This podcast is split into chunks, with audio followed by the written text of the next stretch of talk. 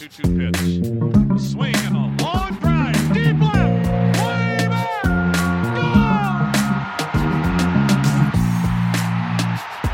All right, welcome back to another episode of the Baseball America Fantasy Podcast. This is your host, Geoff Pontes. And as always, beside me is my co host, one of my best friends in the fantasy game, and one of the best players that's out there. It's confirmed, ladies and gentlemen. That would be Dylan White, all the way from Toronto, Canada. How's it going, dude? Uh, not bad, not bad. Looking forward to talking outfielders. Nice. Have you been busy? A lot of action, things going on up there in Canada? Uh, yeah, but in the boring world of non-baseball, so uh, not exciting. Well, at least there's something happening because there's nothing happening in MLB.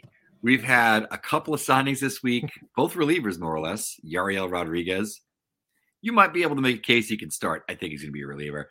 And then Josh Hader goes to the Astros, which sorry to all the Ryan Presley owners out there, especially if you drafted early and took a shot on him as the closer.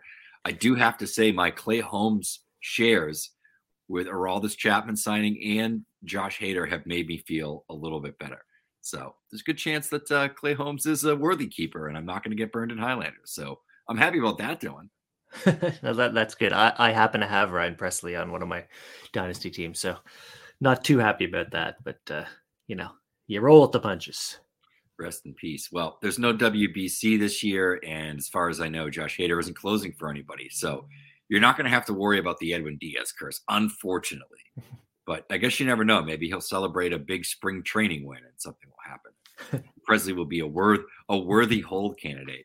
Um, does this change in terms of landing spots? Does this impact Hader's value for you at all? I know we're working on pitchers right now; those are going to come out today as we speak. We're a week behind in the podcast, but did it impact you at all when you were doing your rankings? Uh, Hader, no, not really. It just kind of made me feel more comfortable that you know five year deal, like he's going to be closing. Obviously, I knocked Presley down um, on the news because I think his value. He, he has good uh, ratios. He's a bit older, so he kind of maintains his value by being the closer. But now, because he's likely not the closer, he, his value kind of falls tremendously. So he's kind of like Jose Alvarado or something, some a good a good pitcher with good ratios who can get saves, mm-hmm. um, but you can't count on him to be the primary closer. So he dropped substantially. Hader kind of stays the same. Yeah. Yeah. And I think uh, it's a good landing spot. I mean, certainly a, a, playoff team, a competitive team, he should have opportunities for as many saves as he's probably seen uh, throughout his career, even with those good Brewers teams. I don't think we could say that they're on the same par of existence or plane of success as the Astros. Um, so yeah, I think it's a it's a good landing spot, and you know, it's not a park where I think he's going to get blown up on a regular basis. Um, so yeah, we'll see.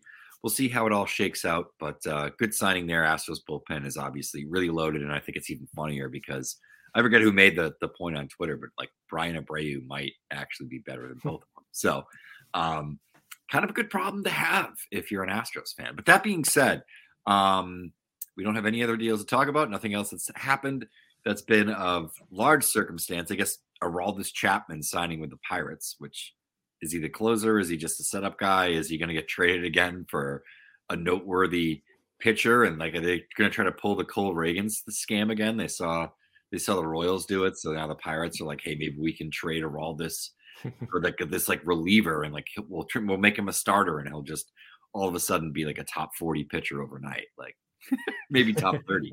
Um, I don't know. Anyway, we are here to talk about outfielders. So we just released that last week. It, this is the most loaded position, but it also you're dealing with a lot more outfielders than you are shortstops. Um, we had exactly 17 players inside the outfielders that were ranked inside the top 50.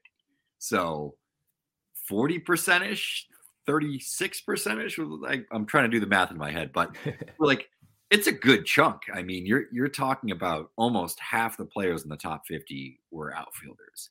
Um, and there's a lot of shortstops in that mix as well. So a lot of the best talent is coming from this position.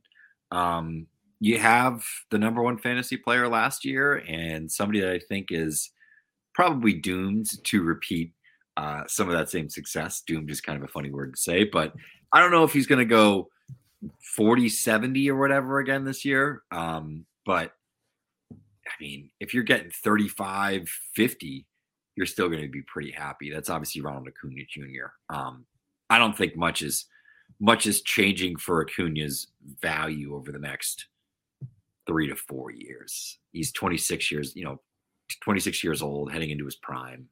Um, and you know, as long as he stays healthy, we're talking about somebody who should return top five to top 10 value pretty consistently, even with a bit of bad luck. Yeah, no, obviously. I mean, that, that that season was so ridiculous. Like his projections this year are like 37 55 or something like that, which is ridiculous. He's only 26 heading into his 26th season. So mm-hmm. yeah, the only thing that could stop him, especially because he's also on a, a great team with great lineup around him. So the only thing that could stop him is, is is that injury risk. I was I was worried about him last year. I was nervous. Yeah because of the, the knee and all that stuff. But uh, you know, obviously didn't have an issue last year. So there's still a chance, you know, he may not be he's the clear cut number one in redraft, one one. Um, by far, like the gap between him and second, if you do like valuations on dollar value, is like so mm-hmm. high. Yeah. Um, that's ridiculous. So it's uh it's one where you want your the first pick overall if you have the opportunity to select where you can draft from. But uh yeah, I mean, just if he gets injured, there's going to be a lot of tears, not not just for fantasy players, but baseball because he's just so electrifying as well. Yeah, absolutely. Um, speaking of tears, we have sort of a, a nice, interesting group below Acuna. Two young guns, two consecutive rookie of the years uh, in Julio Rodriguez at number two and Corbin Carroll at number three. Um, we saw Rodriguez last season um, eclipse the 30 home run, 30 stolen base threshold um, while scoring 102 runs and 103 RBIs. That 100 100 contribution with the 30 30 is rare, of course. And then we got Corbin Carroll, who, you know, hit 285, 362, 50, 506 with 25 home runs and 54 stolen bases of his own. How impossible or probable is it that Rodriguez or Carroll can approach Acuna numbers or be within that same sort of tier within the next couple of years? I mean, because you are talking about somebody here who, as a rookie, 25 home runs, over 50 stolen bases. If he ticks up a little bit, particularly in the home run category to 30, 35, maybe gets closer to 55, 60 stolen bases we're starting to talk Acuna's neighborhood a little bit here with Carroll. And I think maybe you won't get those stolen bases with Julio Rodriguez, but you're getting the runs, you're getting the RBIs. And I think it's not out of the realm of possibility that he hits 40 plus home runs one of these seasons. Yeah, I mean, if if you want, if you're talking closest to Acuna, I think it would have to be Carroll, just because the stolen bases I think are going to be much higher than Julio Rodriguez. Um, but in terms of make fantasy value, I think maybe Julio Rodriguez. I mean, I had him ranked on my personal ranks higher than Carroll. Um, I just I just love what he brings, the power. I mean, that's like 40 home run power possibly. Um, and also stealing, you know, 30 bases. Um, so I just I love Julio Rodriguez there. I think both of them can put up the fantasy value of Ronald Acuna Jr. I mean, they're both 23. They're not even at, in their prime, which is a scary thought and an exciting thought. Um, but in terms of like kind of mapping to like the home run, stolen base, and and batting average kind of thing that you're seeing from Acuna, I think Carroll probably is the best shot at it of the two. Well, we have another another guy here in this tier because uh, the top four players in our top 50 are outfielders. Um, Fernando Tatis Jr. obviously coming off the PEDs has dealt with some injuries as well. Um, the overall slash line numbers were down, but the strikeout rate was the lowest of his career still produced uh, 25 home runs and 29 stolen bases. In a full healthy season, have you seen any regression with Tatis, or do you think this is another guy that maybe, you know, just had an off year, was coming off some stuff, was maybe a little rusty, you know, what else is dealing with? Can he surpass that 30, 35 home run threshold and start to get into like the 50 stolen base category? If fully healthy, I mean, I think we've seen – production for spurts like that from Tatis before. So how how unreasonable would it be to maybe see a season like that from him. I think it's definitely possible. I mean, he's under 27 as well. Um, it was nice to see that. You know, I assume that they're they're checking his PED situation quite closely, and even uh, assuming he's completely clean, he still is managing at a 2020 season, nearly 25 30 season, like you say. Um, I kind of put the like the chaos that the Padres were last year as kind of attributing to part of why he didn't do so well, um, why he was a bit rusty, that just they kind of underperformed expectations significantly. Um, so I kind of give him like a mulligan in that way. I, I think he's definitely possible, uh, definitely capable of of doing a 40-40 season. Um, yeah, I, I, think he was settling into right field. He, he plays great defense there. Uh, Soto's gone now. Maybe he'll like the spotlight more if he was sharing the spotlight. I'm not sure. I'm just talking nonsense, but uh, I, I, still like Tatis Jr. I would still take him as a first rounder in redraft um, because he's so young. Obviously, he's incredibly valuable uh, in Dynasty as well. So I think he's definitely in the conversation, and that's where we have him in that tier. Yeah, and just rounding out the top five here, I think it sort of starts the next tier, which for me, at least, just looking at it on surface, kind of goes from five up until nine. Um, Kyle Tucker uh, going into, I think, a contract year, if I'm not mistaken, as well. Um, 30 home runs, 30 stolen bases, um, came one homer short. So it was actually 29 home runs, 30 stolen bases this season. Um, but you know, he's he's averaged 30 home runs over the last three years and has a total of, I think, 69 stolen bases going back to 2021. Um, when we look at some of these numbers and we know the lineup that he's in going in um, to his age 27 season, so we're getting into sort of Tucker's peak. What's your expectation this year? Um, the lineup isn't necessarily getting worse. Um, you know, kind of returning similar players to last year. Do you think this is another guy? Could he get over that 30 30 threshold with good batting average and, you know, solid counting stats because of his lineup position? Yeah, 100%. I think, I think projections have him at 34 25, something like that. Um, he is age 27 season, so he's just entering his prime as well. Um, I think he's definitely like this is the thing with this group, right? They're all 27 or younger. They're all five category contributors um, or they're four category contributors, but they're really contributing in those four categories, like Yordan Alvarez or or Juan Soto or Aaron Judge. Um, it's like take your pick of what what you want, and you can also you, you just you're going to be racking up the the production in, in those categories by having these guys and you're going to do it for for quite some time. So yeah kyle tucker is definitely in the same conversation as the tatis and the julio rodriguez and the corbin carroll. He's not much older than them at all. He's not in his 30s for example so like you're not like expecting a fall off at any time. He's just kind of easing into his prime now and i don't i don't think it matters about if the lineup is better or worse. I mean he still has yordan there he still has bregman he still has altuve. Um, he was producing even when he was down lower in the lineup for the last couple of years too. So he's kind of like lineup agnostic. He'll still produce for you five categories. So Kyle Tucker is definitely in that top tier for sure. Yeah, and then uh, at number six, I think we're we're still. I, I guess I'm splitting tiers a little bit. We're still sort of like in those top hitters group because all these guys like are inside the top 11 that we're about to talk about just overall. So, like I said, you know, Outfield is deep and outfield is also incredibly talented up at the top.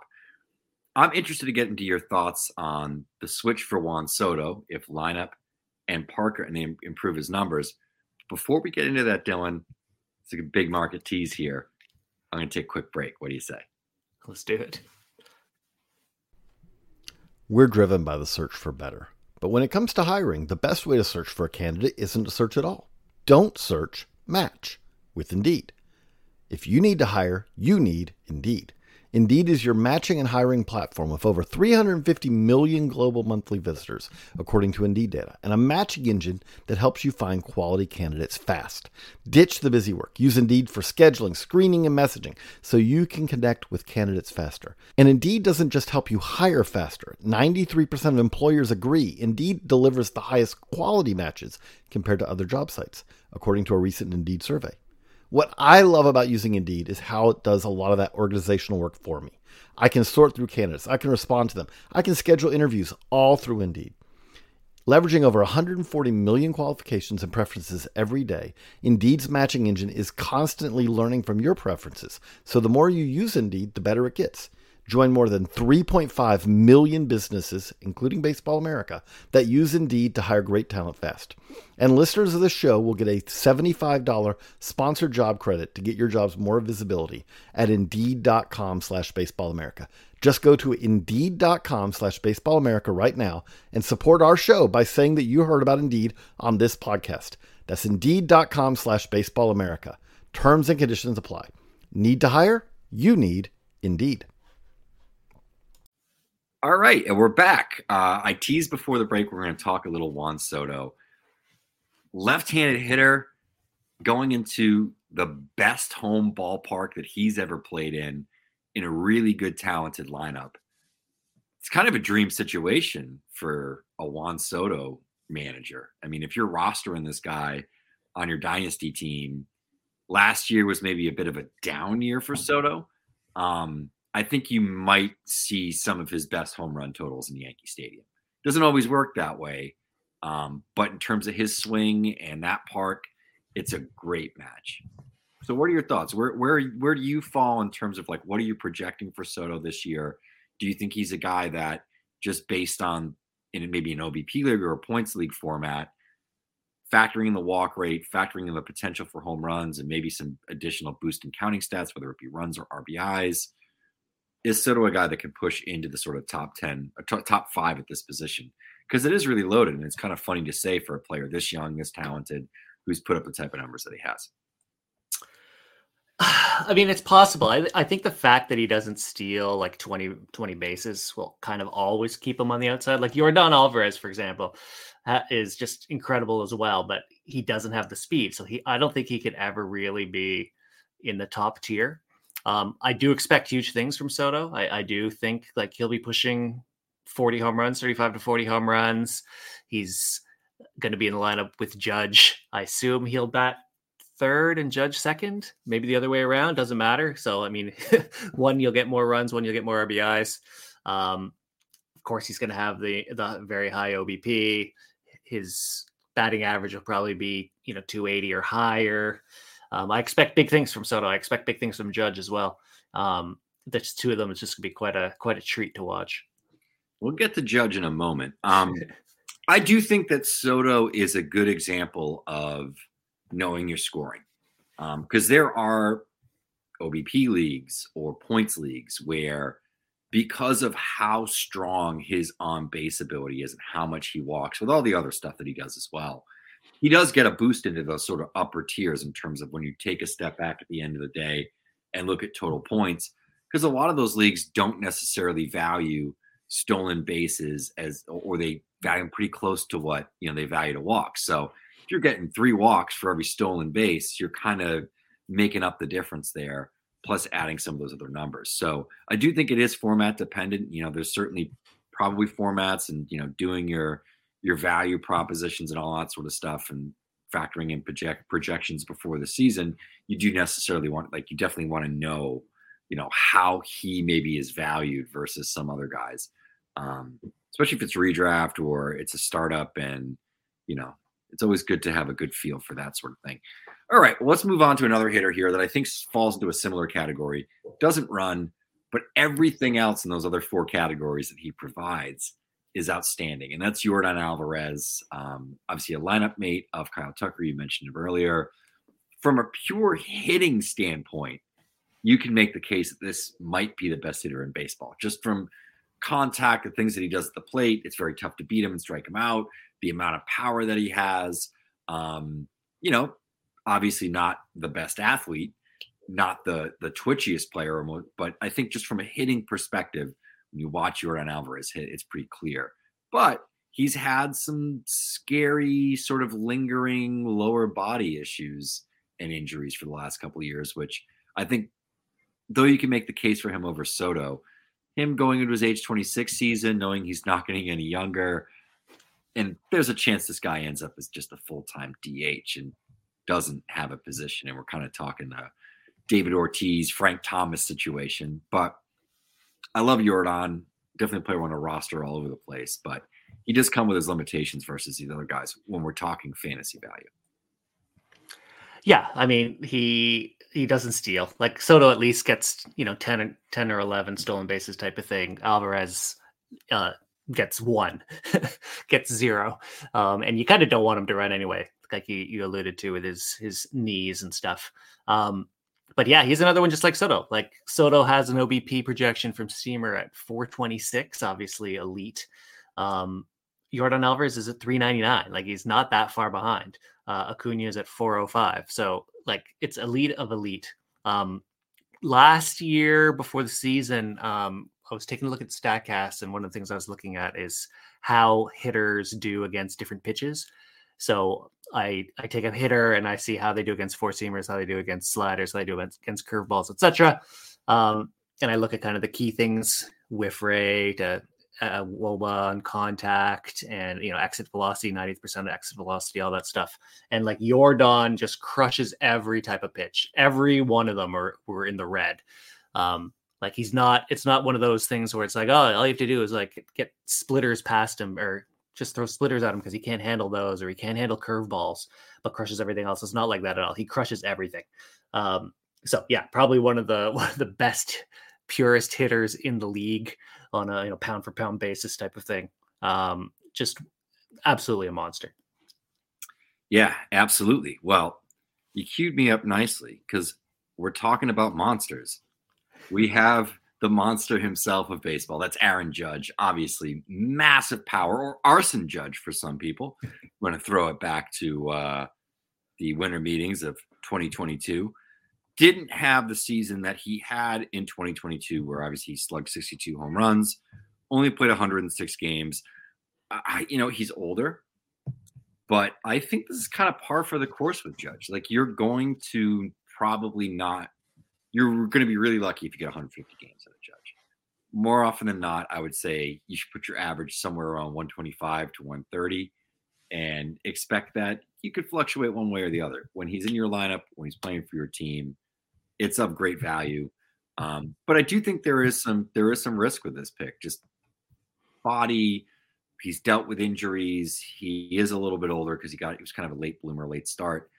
It's just part of the package. So, how much do you factor in some of those risk factors when you're valuing Judge, um, whether it's for this year or for future seasons in Dynasty?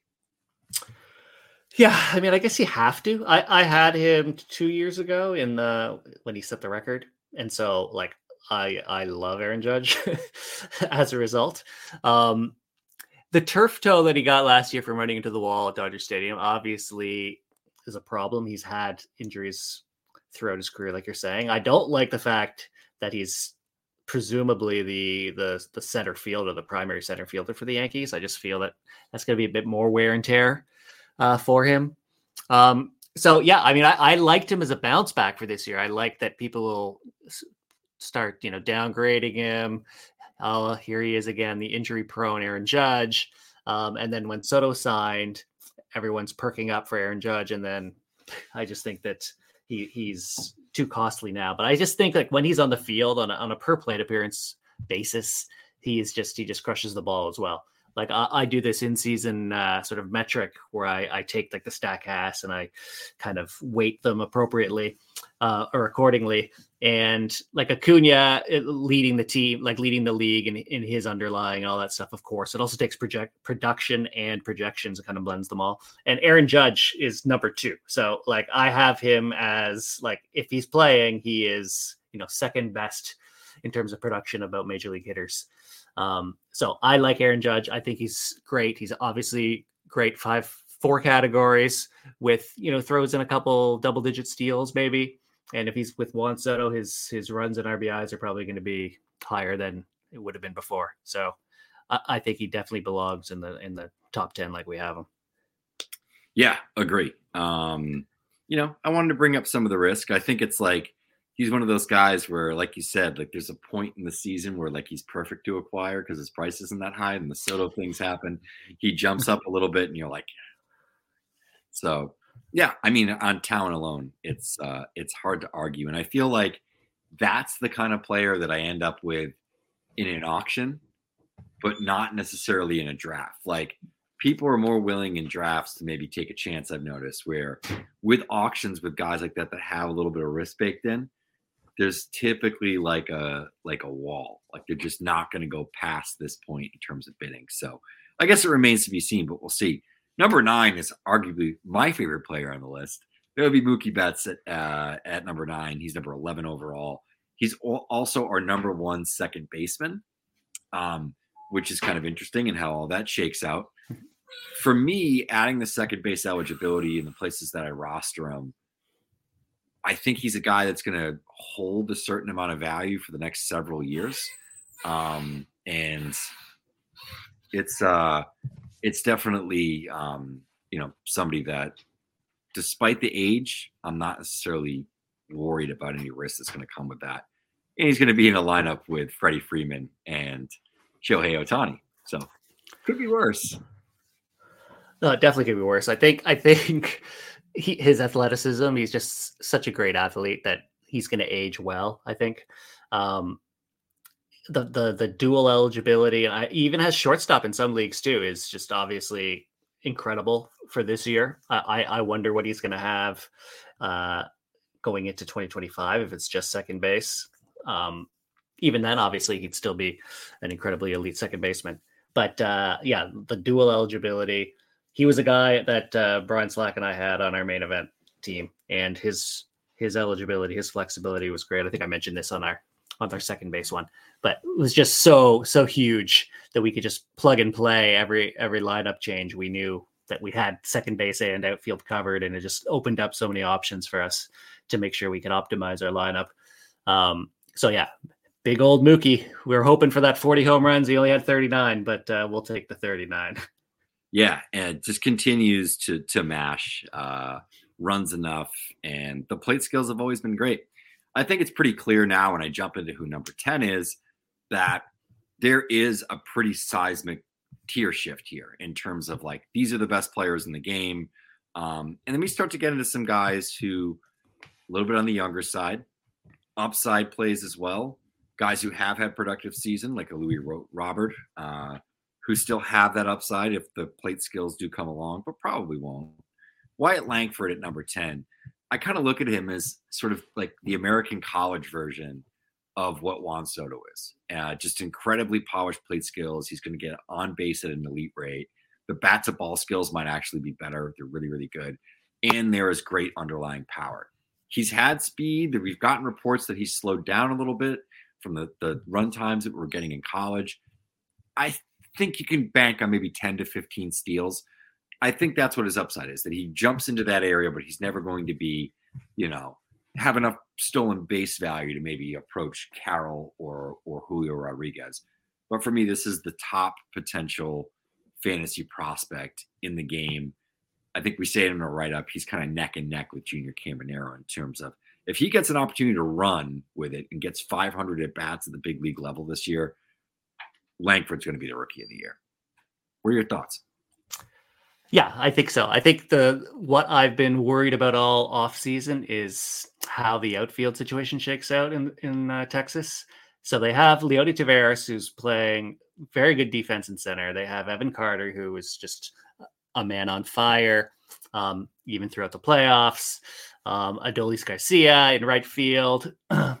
and so is Wyatt Langford going to have to split time? Is is he going to run away with it? And then is that going to you know lower the playing time of others or they kind of kind of mix and match and kind of they all mix in like an average number of plate appearances um so that's kind of been my hesitation but there's the projections just everything we've seen everything we we expected from from his debut in the minors based on how he just mashed in the minor leagues. Statcast supporting it as well. Just suggests he's going to be like a 25 15 uh, hitter, like right from the get go at age 22. Is that what it is? Um, in a great lineup, those guys I mentioned in the outfield for the Rangers, but plus uh, Corey Seager, plus Marcus Semien, plus Nathaniel Lowe, plus Josh Jung. Like it's it's just an incredible offensive lineup. Um, so he's going to have counting stats. Um, it's just is he going to be full time? And that that's the only thing that's kind of tempering my expectations for this year. But just for a dynasty asset to be that young and to have a five category contribution in a great lineup is um, like he's he's basically just on the precipice of being in the in the top tier. He just hasn't done it yet, and so there's you just kind of lower your expectations slightly and ding him a bit. Well, and it's funny because if we had the same scenario going into last season, Langford's a year earlier in the draft, just hypothetical, it might be Leody that's like easily on the way out. Um, he had a solid season, you know, but it was WRC plus a 98. Um, you know, his defensive war was good, but for me, I think he's the odd man out. Um, I think Evan Carter is going to be their center fielder going forward for the next decade. So, um, you move Adolis Garcia out to right, Langford settles into left, where you know he's not a standout defender, so it's perfect. Um, that's their best lineup, and you know you can count on Leody as like your your fourth outfielder, you know, extra bat, you know, maybe to get some Langford some DH at bats as well, mix it up a little bit. I think there's still 300 plus plate appearances for Leody Taveras, even if the majority of at bats go to Carter, Langford, and Garcia. Um, I think just from a talent standpoint, I've seen this happen too many times where we kind of worry about a guy like that, and then we see what happens. That being said, let's jump into a guy who broke his way in to the big league outfield that was a little bit crowded at the time, and Michael Harris II. Um, we actually have him number 11, but the reason I bring him up is he was your primary target in our tar- target sleepers and fades article. So I'm proud you're higher on him than I am at this point. I liked him a lot as a prospect because of the contact and power skills. Some of the approach stuff does scare me. So, what's your fascination with Michael Harris? um, he's a 2020 bat. He plays uh, elite center field, and he's 23 years old. So he's going to get full time playing time. He's putting up the category numbers across the board. Um, because he plays center field so well, even as he ages down, he's just going to be moved over. He's not going to be DH'd. So he, he that gives him longer runway, longer longevity as well. And his batting average is like 280, 290. I can't remember what it is. Let me check what I wrote here. Uh, I don't have it here. Oh, 295 batting average in, in his major league career. 295 Yeah. batting average. So I know he had some approach issues, quote unquote, where he, you know, he chases more He than doesn't he wants. walk. He doesn't, He doesn't walk. walk. I mean, that's really what it is. He doesn't Yeah. walk. So if like your OBP or points, it's like where I am very slanted scoring wise to those formats. But I mean, Yeah. five by five, you're right though. Yeah, I mean, if you're if you're hitting 295, even if you don't, if you only walk like you did last year, you walked 4.6 percent, like very very low. He still had a 330 OBP, like it's still Yeah. above average. So, um, yes, that that that is a wart that he has in OBP leagues. He is he's not as good, but if he's doing 295 with an average of 20 home runs and 20 stolen bases at age 23, the expectation is as he ages up into his prime, you know, he's getting into like 32 home runs, 25 stolen bases. He's in that incredible lineup. Um, as he improves, he'll probably be, you know, batting near the top as well with Acuna and Olson and Riley behind him. So he's just going to be racking up the numbers um, over the next couple of years. So I just I was surprised at how how good his career numbers were. I don't I loved him going into last year, um, but kind of like I was talking about with Langford, I wasn't sure. You know, was he going to get full time at bats as well? And, and is the approach going to hurt him? Are they going to make adjustments? And he's going to, um, our pitcher's going to make adjustments, and he's going to go into like you know a prolonged slump. Um, and none of that happened really. So just the arrow went up after I, I looked into the numbers, and I'm just like, wow, I can't believe how good this guy is. So Yeah, I think he's just knocking on the door. He's just like those guys that we talked above, but uh, he just doesn't walk as much. So that's his that's his one flaw. Well, I have another guy that I can get a few rounds later, maybe. Um, that for me is very similar, and that's Jordan Walker. Doesn't walk a whole heck of a lot. Um, does hit for you know a pretty high batting average. It was 276 out of the gate in his rookie season. Obviously, had to spend a month down in AAA for God knows why. Um, the power is there. I, I think we've just started to scratch the surface of what his power is. Um, and you know, I mean, Walker Walker can still run. I know he's a bigger guy, and that those numbers might slow down um, in the coming years. But you know, I think with full time run and confidence, probably a better lineup position. I think we could see you know some of those twenty home, uh, twenty steal sort of seasons like what he did in 2022. Um, only had seven last year, didn't run as much, but the speed is there, the base running ability is there, the rules uh, as they are. Um, I feel like he's a guy. If you just simply look at last year's numbers, um, you can be optimistic. I think there is more there. I think this is a guy that can hit 285 with 30 home runs, and it's just going to be like a switch gets flipped. He got his 465 plate appearances last year. I think he's right within that window where the breakout is going to happen in the next year or so. No, I'm taking a little bit of a leap of faith, but I think just based on the value, he could be a guy for me if I'm looking at somebody outside the first couple of rounds this year that could really jump into the first couple of rounds in terms of redraft leagues next year. And obviously in Dynasty, that's the game, trying to identify those guys before they pop and acquire them for a little bit less. I bet you that you can acquire Jordan Walker for less today than you could last March, where everything was going insane, right? Um, I I think the value is there to grab him right now before he potentially takes off. Yeah, I, I don't I don't think you're wrong. I mean, like he's he's still only 21. Like it's kind of ridiculous. That's he it, had, right? He had a higher WRC plus than Michael Harris, of 116 to 115 last year. Um, obviously, his defense is is not as good as Michael Harris's. No, but uh, yeah, I mean, I think he has the the double plus raw. Um, he does he does hit the ball into the ground, but you know he still hit 16 home runs in the 465 plate appearances. You're saying Hmm. so. You know that's that's over 20 home run pace at 600 plate appearances, age 21. So like that's easy 35 home run power, uh, 135 WRC plus type of thing at peak, just from kind of extrapolating out his aging. Hmm. Um, so yeah, I do. I think that's a great call, and I do think you're right. I do think his value is lower now than it was exactly a year ago. So great time to pounce. So pick one of your sleepers here to talk to me about. You got cousin Sal Frelick, one of my favorites, lo- local Boston guy, Boston College Eagle, and Jack Suwinski, as I used to call him, Swooninski. I love this guy in the minors. He was like an early um, Statcast data pop for me because of the low chase rates and the high EVs. Um, so he's kind of like my my jam. So pick one of these two guys to talk to me about, and I'll pick one of mine.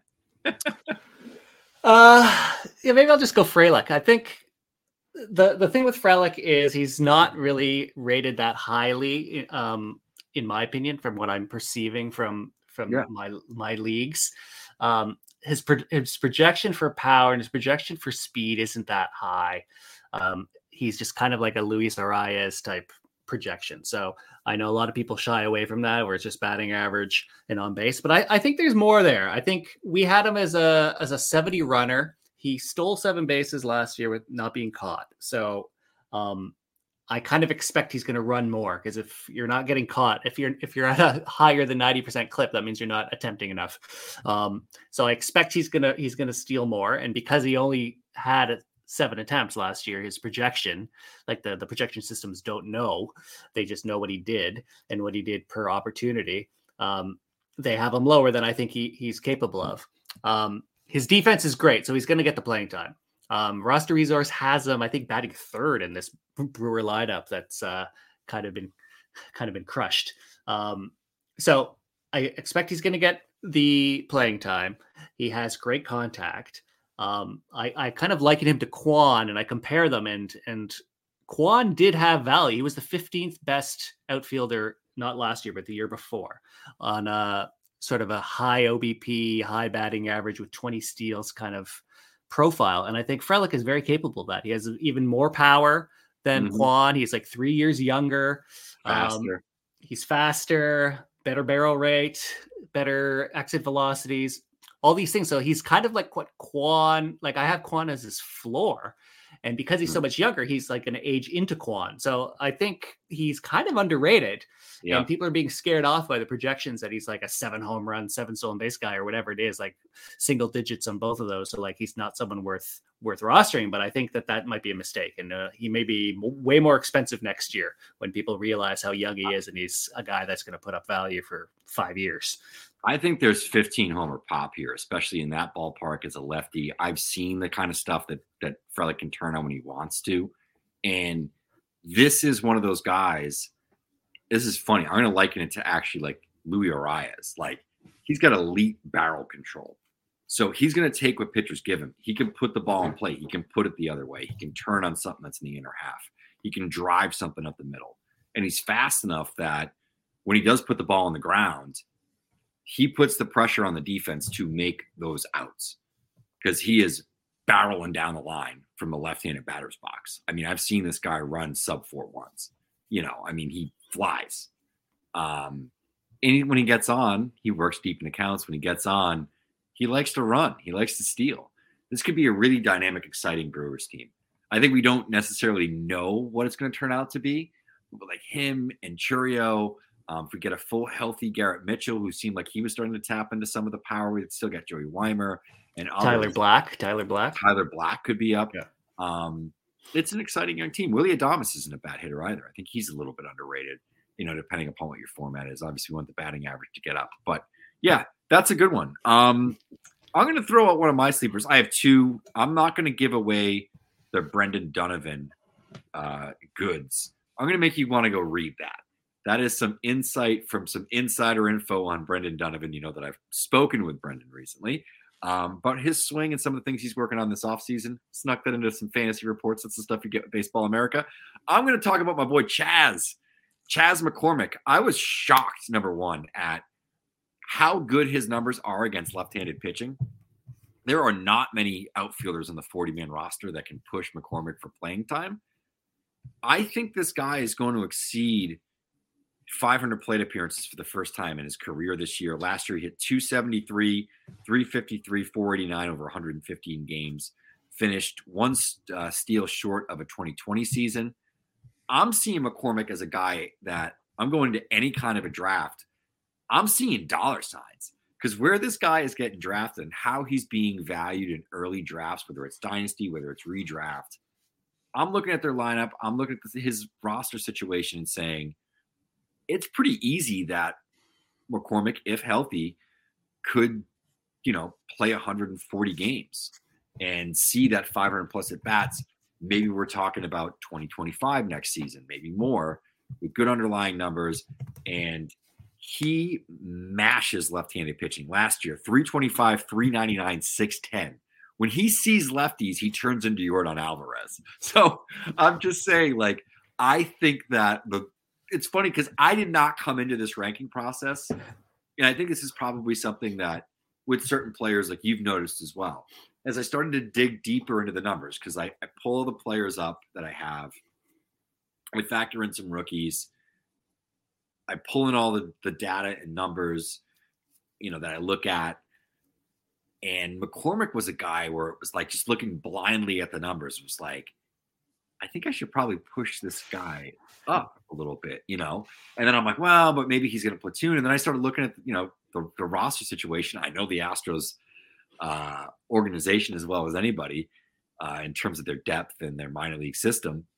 And I'm like, you know, I think I'm buying into McCormick, and the price isn't that much of a gamble based on the sort of production you can get back. And, you know, I kind of wonder if he's one of these guys where the pedigree wasn't there. He kind of popped up as a late bloomer. It's maybe not a sexy pick, but I, I think he could be as it wouldn't shock me if he's as valuable as Randy Arozarena next year if he gets full time at bats. That's my bet. Because from a per game basis last year, McCormick actually beats out uh, Arozarena, Michael Harris, and Bryan Reynolds, all guys that are still going ahead of him in drafts, and some for good reason. Reynolds, uh, I mean uh, uh, Harris, good reason.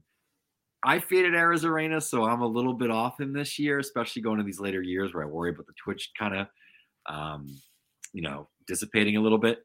But yeah, so I guess this is my my my my big uh, speech about Chas McCormick. So there you go. What are your thoughts on on Chas for this year? Am I am I over my skis here, Dylan?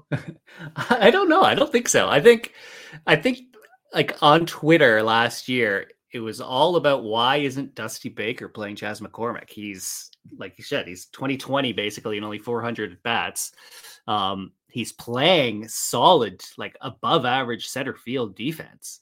Like there was no real hole in his game, and Dusty Baker just kind of refused to keep playing him full time, and uh, I don't understand it myself. Um, I like that he plays excellent center field defense like I've been going on about Michael Harris and Sal Frelick and all that, and Leody Taveras. If you play solid, above average center field defense, you're gonna get, you should get playing time, and you have a high floor. So I do like it. I think I think people are a bit skeptical. I think that's why he's so cheap this year. Um, like he had four stolen bases the year before, four stolen bases the year before that, and then he explodes for 19. So, like, how real is it? Is it just a one off, or is he just taking advantage of the rules? And so, this is what we're going to see now. I don't know, and I think because people don't know, they that that uncertainty kind of has them tentative. So, like the Spencer Steers, the TJ TJ Friedls, Nolan Jones, people who kind of came out of nowhere and and put mm-hmm. up five category. People are are skeptical and I think even all those guys I just mentioned, there aren't really that many holes in their game. Um, mm. And it, people are probably overcorrecting by being conservative. And those guys, I know you like Spencer Steer. I know you like Nolan Jones as well. And yeah. I think you're onto something here. I think that There's a new are, wave, Dylan. Exactly. You're playing the market properly, I think. um, people are, are being too conservative heading into the year. Yeah, it's funny because all the players that I really like are all up like AL players. Spencer Steer. I'm like, I need more NL players. I got the NL LABR coming up in a little bit over a month, man. And I got my teeth handed to me last year. I finished last for the first time in the league in like forever. So I got to come back with a vengeance. You know, it can't just be a vacation down there in Florida. Got to be, got to be doing work. Got to be uh, repping for the crew and the brand. But Dylan, we've gotten through it. That's the uh, Outfield podcast. We have pitchers dropping today. Go and check that out on Baseball America. Uh, we ranked 200 pitchers and wrote up a whole bunch of them, more write ups I think than any other positional group. So go and check those out. And we'll have the full dynasty list coming out next week, Dylan. So we gotta we gotta start cranking on getting all these guys in order and making sure everything makes sense and we're not contradicting each other, getting it out a lot earlier. Um, I don't know a number yet. We're going to combine it. We're going to see where it is. I'm going to guess that it's probably going to be at least 500, um, but we'll see how things shake out when we get everything combined. But uh, Dylan, as always, thank you for joining me. All the listeners out there, thank you for listening and supporting Baseball America. We had a ton of content from the top 100 that came out last week. We have top 30s dropping this week. We have 31 to 40s dropping next week. So a lot of other content that's very, very valuable and stuff you want to check out. Of course, Ben Badler's international big board and all the signings, all that tracker is up on the website. So it's like prime season, man. Come out to Baseball America, check it out. Order a prospect handbook if you haven't already. We've got uh, all the goods to get you ready for baseball season. I'm out. I got nothing to add. I mean, the, the content you guys put out for the the top 100 and all the ancillary articles about it, who just missed, who we would have next year, who we think will be top 10, why did we just miss, blah blah blah. We're just incredible content. So yeah, it was this last week was incredible. Blast to work on. But uh, for all the listeners out there, thanks for tuning in. Cheers.